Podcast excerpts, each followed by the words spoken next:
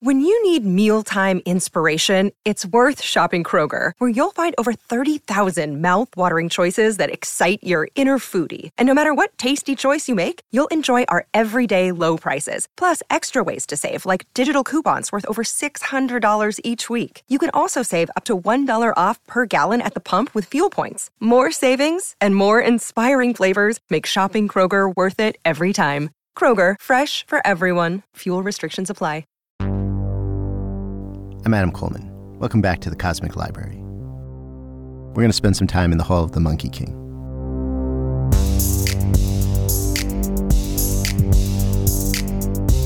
You ever get the feeling that breaking rules, getting into trouble, gives you some glimpse of a better way, or at least a genuine way?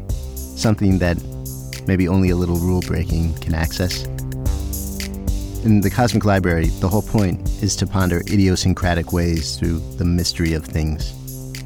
We go into massive books and then follow tangents prompted by those books. Our guiding notion is that these infinity books give you so many possibilities for finding your own way into and out of them. In strange, original, or yes, even rascally ways through that richness are helpful for the kind of mind expansion we're after. This season, we're following the ultimate mischief making superhero, the Monkey King, protagonist of the 16th century classic Chinese novel, Journey to the West. It's the story of a 7th century monk's mission to retrieve sacred Buddhist texts, helped along by the superpowered Monkey King. It's full of magical feats and blunt comedy, of profound spiritual intimations and satirical play, in a foreword to Julia Lovell's recent translation of Journey to the West, the comic book creator Gene Luen Yang has described the Monkey King's adventures as a source of bedtime stories told to him by his immigrant mother so that he, quote, wouldn't forget the culture that she had left. And Yang, by the way, is author of American Born Chinese, now a Disney Plus streaming show, which weaves Journey to the West into its story. All the books we read in the Cosmic Library have associations with sleep, with dreams, with night, with bedtime, the kind of reading you do when you're about to fall into the mysteries of sleep. So we've talked about Finnegans Wake, about A Thousand One Nights, about the Hebrew Bible, and we've talked about their fusions of familiarity with unfamiliarity, sort of like how dreams reconfigure the mundane. And Journey to the West does this too.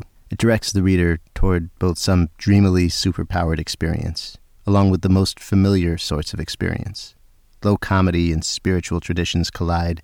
There's a pragmatic attitude towards spirituality and transcendence, and there's a clear joy found in this rambunctious approach to power, to beyondness. Here's Karen Fang, from whom we'll hear more in later episodes. So, Journey to the West is one of these um, key classical narratives or classical texts in the sort of Chinese language heritage, and and one of the best known narratives in the world, just because of its demographics, right?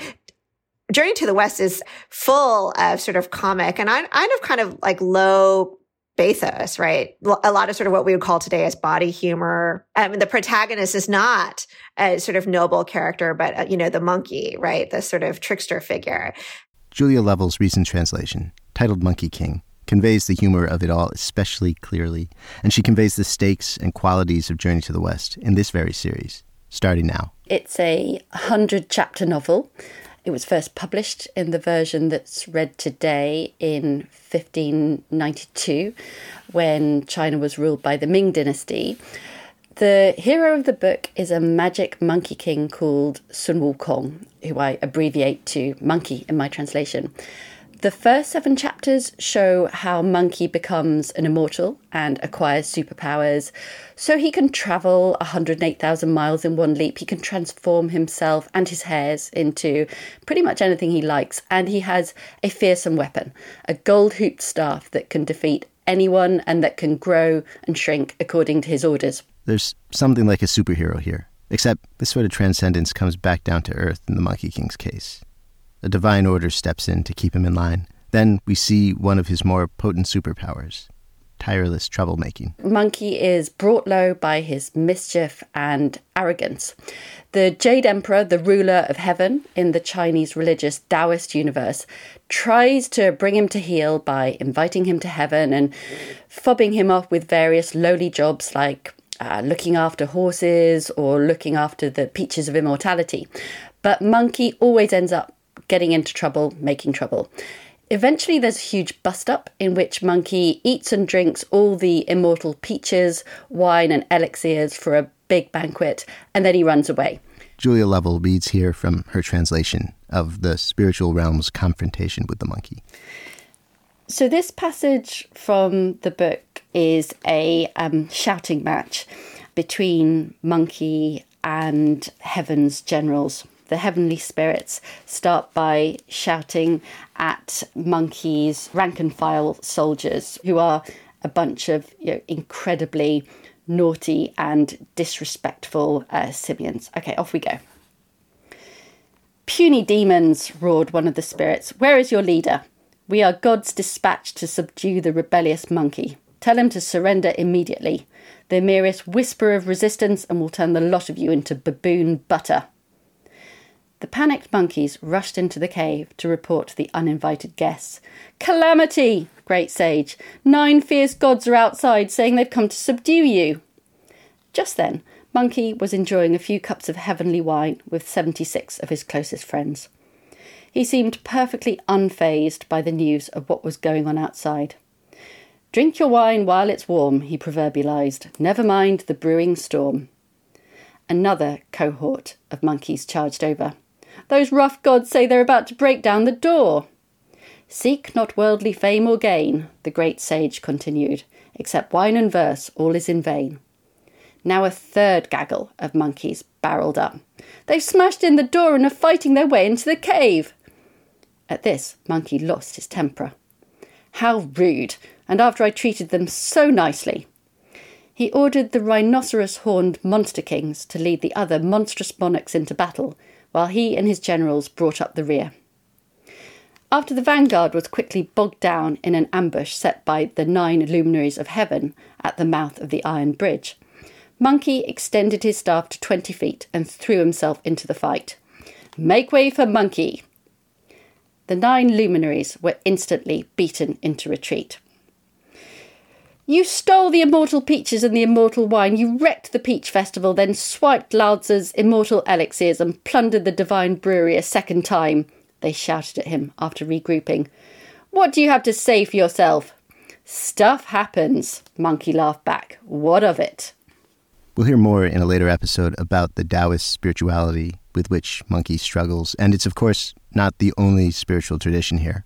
Buddhism is a central force in the novel, as it is in so much Chinese literature. Xiaofei Tian describes that here. The phases of Buddhism, the contemporary kind of beliefs or the discourses or discussions of Buddhism, so they actually in turn inform the writing of poetry and also the um, stories, you know, the writing of uh, stories. Here's Julia Lovell on the novel's engagement with the Buddha and Buddhism. After an enormous battle with the heavenly armies, the Jade Emperor has to call the Buddha in, who traps Monkey beneath a mountain until he's learnt better manners.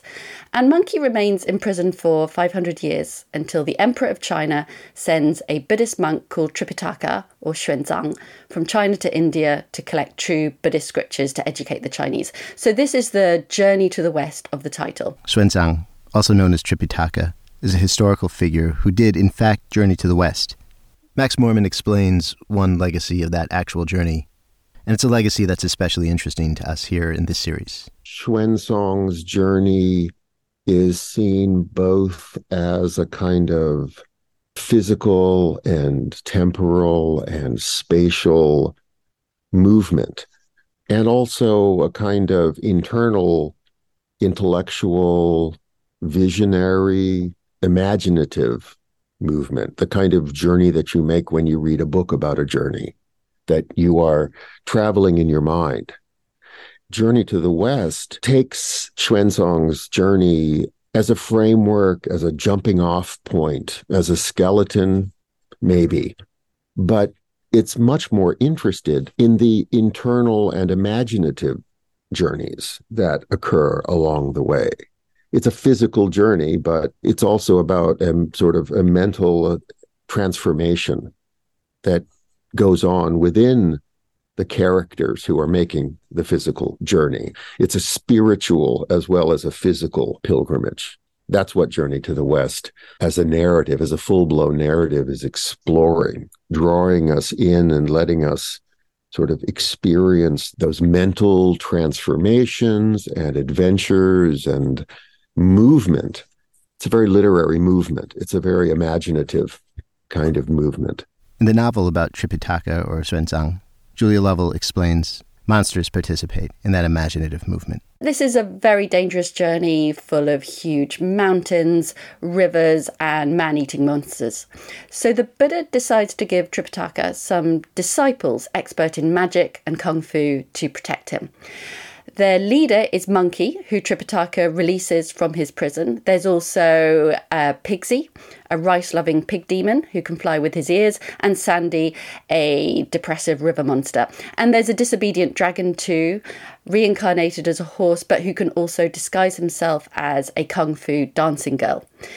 Now, all the disciples have to atone for crimes they've committed by helping the pilgrimage. And with Tripitaka, they travel for 14 years along the routes of the Silk Road, battling monsters of all shapes and sizes. And almost all the monsters want to eat the travellers, especially Tripitaka, because of a belief that his virtuous flesh will confer immortality on them.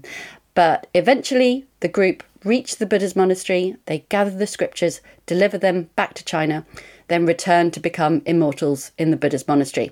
So, among many other things, the novel traces Monkey's journey, his personal arc, from Hellraiser to virtuous Buddhist. But this is really a story with multiple spiritual turns and qualities. The spiritual order described and reflected by the book is also a reflection of the syncretic landscapes of belief of traditional imperial China. In the book, you see at least three different belief systems coexisting with each other. There's Buddhism, of course, which is threaded through the book in the form of this Buddhist pilgrimage. There's also the Taoist religion, represented by the Jade Emperor and his sort of government of heavenly officials. I should also say that the magic powers that Monkey has are acquired right at the beginning of the book through an extensive period of Taoist self cultivation and learning. But you also have a set of social beliefs running through the book, which one might broadly label as Confucian. And one of the really important sort of headline beliefs of Confucian philosophy is filial piety.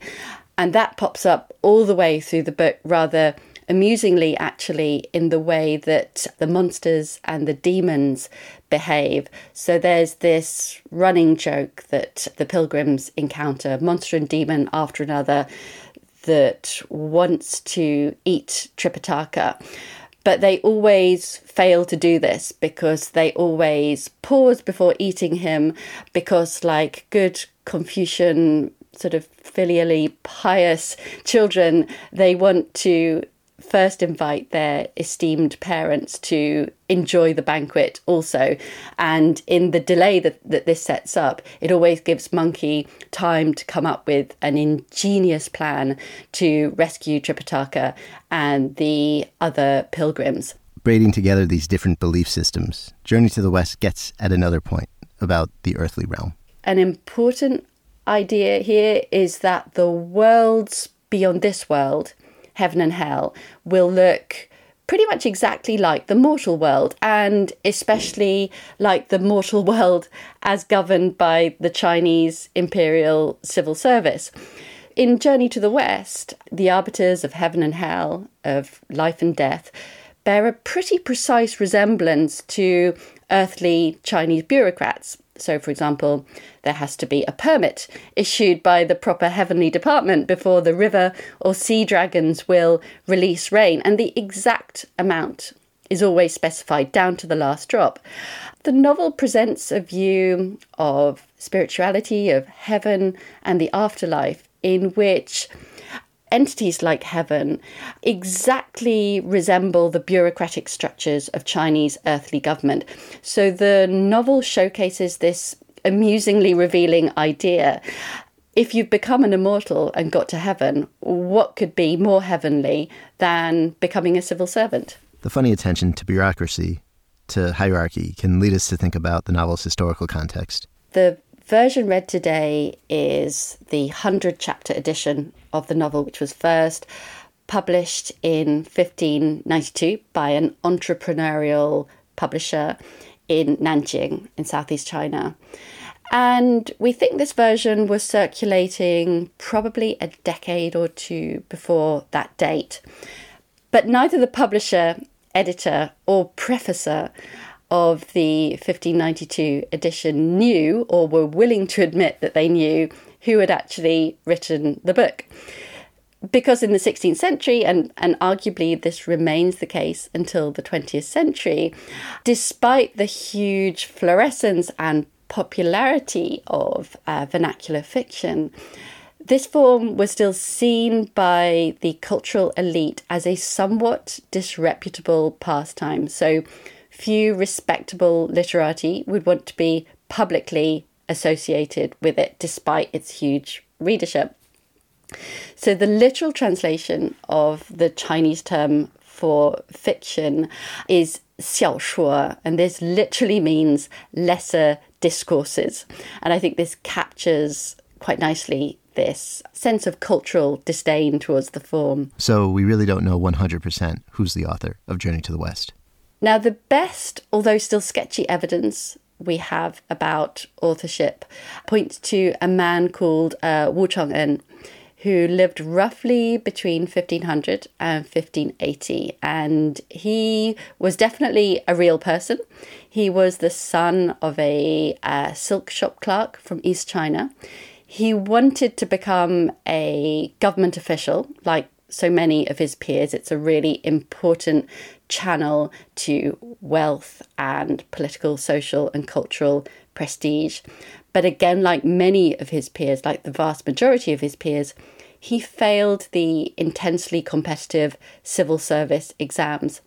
So he had to get by uh, scraping a living as a literary odd jobber, for example, writing ceremonial greetings in verse and short stories. But I should point out it wasn't actually till the 20th century that literary scholars started to identify him as author of Journey to the West, and the evidence was mainly circumstantial. So, a local guide from Wu's native place listed a Journey to the West, a Ji, among his writings, but we can't be sure whether this is the novel or, for example, a different piece of travel writing. This local guide also described Wu as someone brilliant at writing poetry and humorous prose, uh, both of which are very prominent in the novel. And the novel also happens to contain quite a few turns of phrase, particular to Wu's local dialect. We also know that Wu loved tales of the supernatural. But to be honest, we'll probably never know for sure who wrote Journey to the West. I think the best we can say is that a talented writer and or editor with a passion for literary mischief, myth and the supernatural knitted existing and their own original stories into a single novel in the late 16th century. Thank you for listening to the Cosmic Library. This is just the first episode of a whole season on Journey to the West. Before I roll the credits, I want to ask you to subscribe to our newsletter, cosmiclibrary.substack.com. It's going to bring to your inbox fairly regular deliveries from the realm of our infinity books.